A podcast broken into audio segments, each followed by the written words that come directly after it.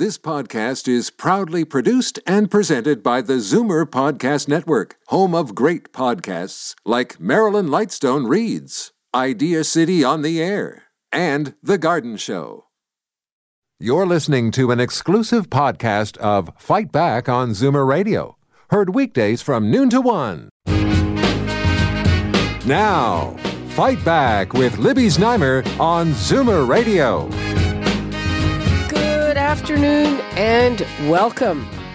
While so many Canadians are taking a big financial hit because of COVID 19, business is brisk for fraudsters and they are nimble. As soon as we are onto their latest scam, they come up with something else. And this one is very timely. It's a fraudulent offer of a loan. The numbers to call 416 360 0740, toll free 1 866 740 4740. And now I'm joined by Jeff Thomson, who is the Senior RCMP Intelligence Analyst with the Canadian Anti Fraud Center. Hi, Jeff. Hi. Thanks for joining us. Thanks for having me. Okay, so uh, what is the nature of this new scam?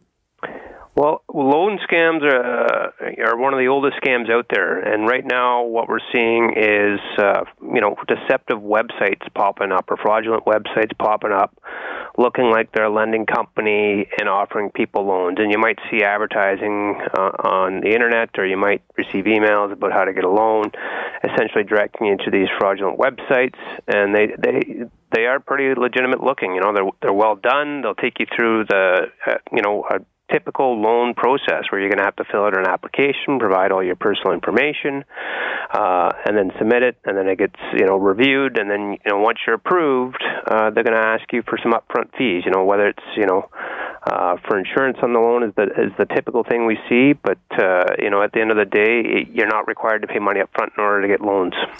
So how how can we tell if it's fraudulent?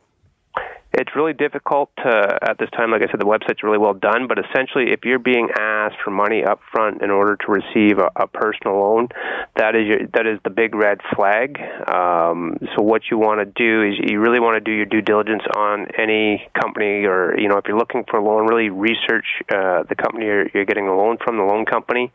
Uh, these things have to be registered provincially and, and federally. Uh, a good place to start, you know, might be the Financial Consumer Agency of Canada, who you can reach out to to to start asking them questions. Um, you know, because there there is a, a a, Trust and Loan Companies Act in Canada, um, so so they they can provide information on that and where to go to to find out if a company is indeed a, a legitimate lending institution. Uh, well, do most of them uh, pretend to be uh, an institution that we wouldn't have heard of, or do, do some of them just pretend to be big banks? Most of them pretend to be uh, an institution you haven't heard of. Um, you know, so they're coming up with, uh, you know, uh, Jeff's Lending Institution, for instance. You know, um, so they're coming up with their own names, but they're creating really uh, official-looking websites that you know look like legitimate lending institutions, and uh, and, and again offering you loans. And, and the typical offer is you know good credit, bad credit, apply now type thing. That's a red flag too. If they say that it doesn't matter what your credit's like. Absolutely. Uh, tell tell me a little bit about that. Well, I mean, you know, with lending uh, and getting loans, you're, you're obviously going to go through a, a credit check, and, and there's risk ratios involved. Uh, and so, um, you know, if anybody's, you know, if you've gone to a legitimate institution, uh, if you've gone to uh, companies in, in your city and you were unable to get a loan, what makes it different for for this company that they're able to approve you for a loan is sort of the question you got to ask yourself. So um, again, you really want to do your due diligence. You know, if if you've tried to get a loan, you weren't able to get a loan, and all of a sudden somebody's offering you this loan and, and you're approved why is that? So that, that's the question you want to ask yourself. And again, really do your due diligence and, and look these things up. You mentioned before that the websites look pretty good. And for some of them, uh, people would be giving out their financial information before they are asked for a fee. That that's correct. So they're, they're going to take you through a typical loan application process where you're going to be sent a, a loan application or you're going to be required to fill one in online. Um, and provide all your personal and financial information, right? Uh, your SIN number, your name, your date of birth, and and all the information that's required to to get a loan. So um, it, it is scary that way because you, you're also you're not only you know not only are they targeting your money in these cases, but they're also collecting and harvesting your personal information. Well, that's what I'm thinking that that's scary. And, and if the first red flag is that they're asking you for a fee up front, um, you, you've still given out your personal information. That's correct. Uh, so what should people do about that if they find themselves in that position? Well, if you've provided personal information in relation to a fraud, uh, you certainly want to take steps to uh, protect yourself now. Um, so typically, personal information is used for further fraudulent purposes to, to apply for loans, to apply for credit cards, to uh, you know to, to, to, apply for other financial products. Um, and most of these things will be attached to your to your credit profiles, right? So you certainly want to flag your your credit profiles with the credit bureaus. Uh, you want to keep checking your mail, make sure you're getting all your mail. You want to make sure there's no unauthorized charges appearing on any of your accounts. Um, you know, so you really have to to protect your information and then you know monitor it afterwards. Okay, let's take a call from Ron in Guelph. Hi, Ron. Hello there, Libby and Jeff. Hello. Hello. You're on the air. Um, it, it's ironic that I'm speaking with somebody from the RCMP because I was defrauded by, and I'm not going to mention the name right now because it's a, an ongoing investigation, apparently by the bank. Um, but they, I was um, called in the morning um, and asked if I made some purchases, blah blah blah, and then they said, "Well, this is the fraud investigation department of the TD." They provided me with some false identification and all kinds of stuff, and they said they were working on behalf of the RCMP to catch an internal fraud, and it, it all sounded incredibly legitimate and everything else, and I was taken for eleven thousand dollars. Oh my God, that's awful! So sorry well, to hear what, that. What What's bothering me is that the person from this bank has said, "Mr. Rombo, this has been all over the media. It's everywhere." And I said, "I understand that it about the CRA, but this is the first time that I'm hearing about uh, somebody impersonating bank employees in their fraud department to try and get you to help them catch an internal fraud in the bank." And um, so is I'm, that is that why they don't want to uh, make you whole? Pardon? Is that is that the reason they provided that they don't want to help you out with that? Yeah, well, that's the, that's what the bank is saying. I said I don't want to identify the bank because right now um, they're saying that you should have been aware of this fraud as it was. Now, I can ask Jeff: Is this was this all over the media that there's a fraud going on involving the major banks? So we have certainly there there has been uh, warnings about what we call a bank investigator scam, and that sounds like what you're you're describing yep. here. Uh, I know we did put some some alerts out last year, as well as uh, there might have been some other stuff in the media.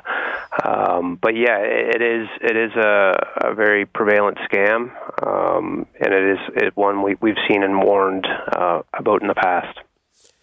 Uh, okay, because uh, I asked this fella to tell me where it was in the media, when it was, and to tell me uh, you had, you know, and he couldn't identify what media it was it was in or what newspapers or anything else, just that it was put out there. And I said, well, tell me where it was put out there. So, and he couldn't do that. So, I, I um, think this is probably a good time, uh, Jeff. Um, how do people find out what kind of what they they would be covered for in terms of a fraud. I know that if if uh, if it's something on your credit card, you usually can get that reimbursed. If somebody steals your credit card and uses it, you can usually get that reimbursed. I don't know about uh, some of these other things.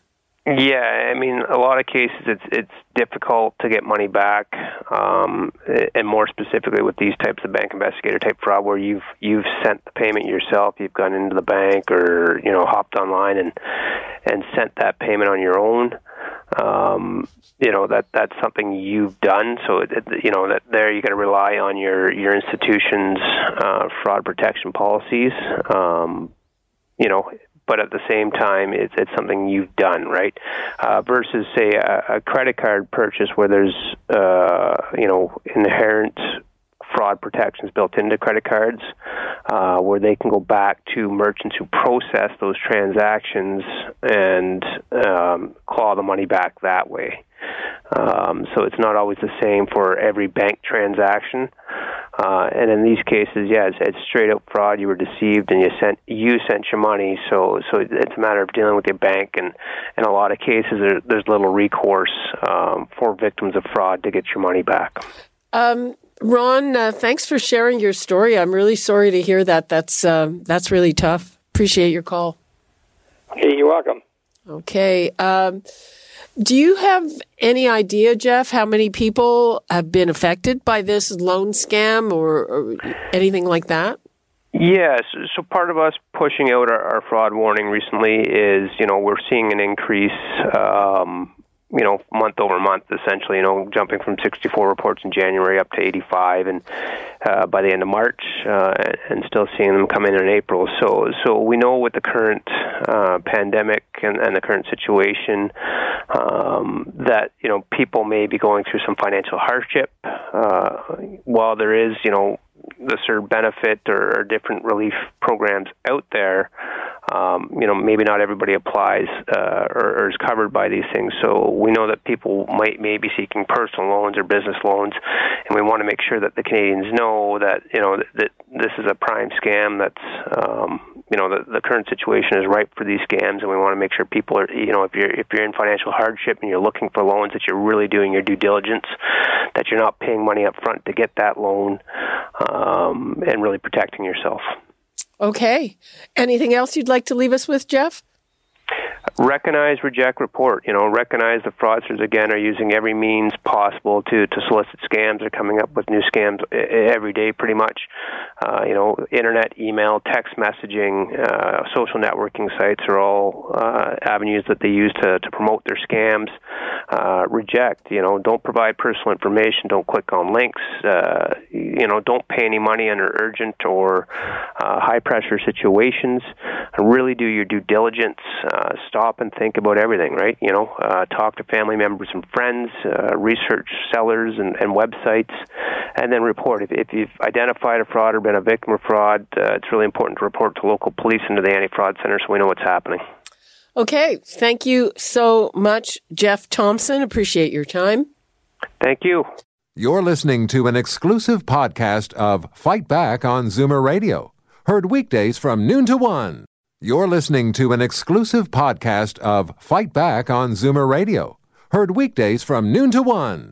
You're listening to an exclusive podcast of Fight Back on Zoomer Radio, heard weekdays from noon to one. This podcast is proudly produced and presented by the Zoomer Podcast Network, home of great podcasts like Marilyn Lightstone Reads, Idea City on the Air, and The Garden Show.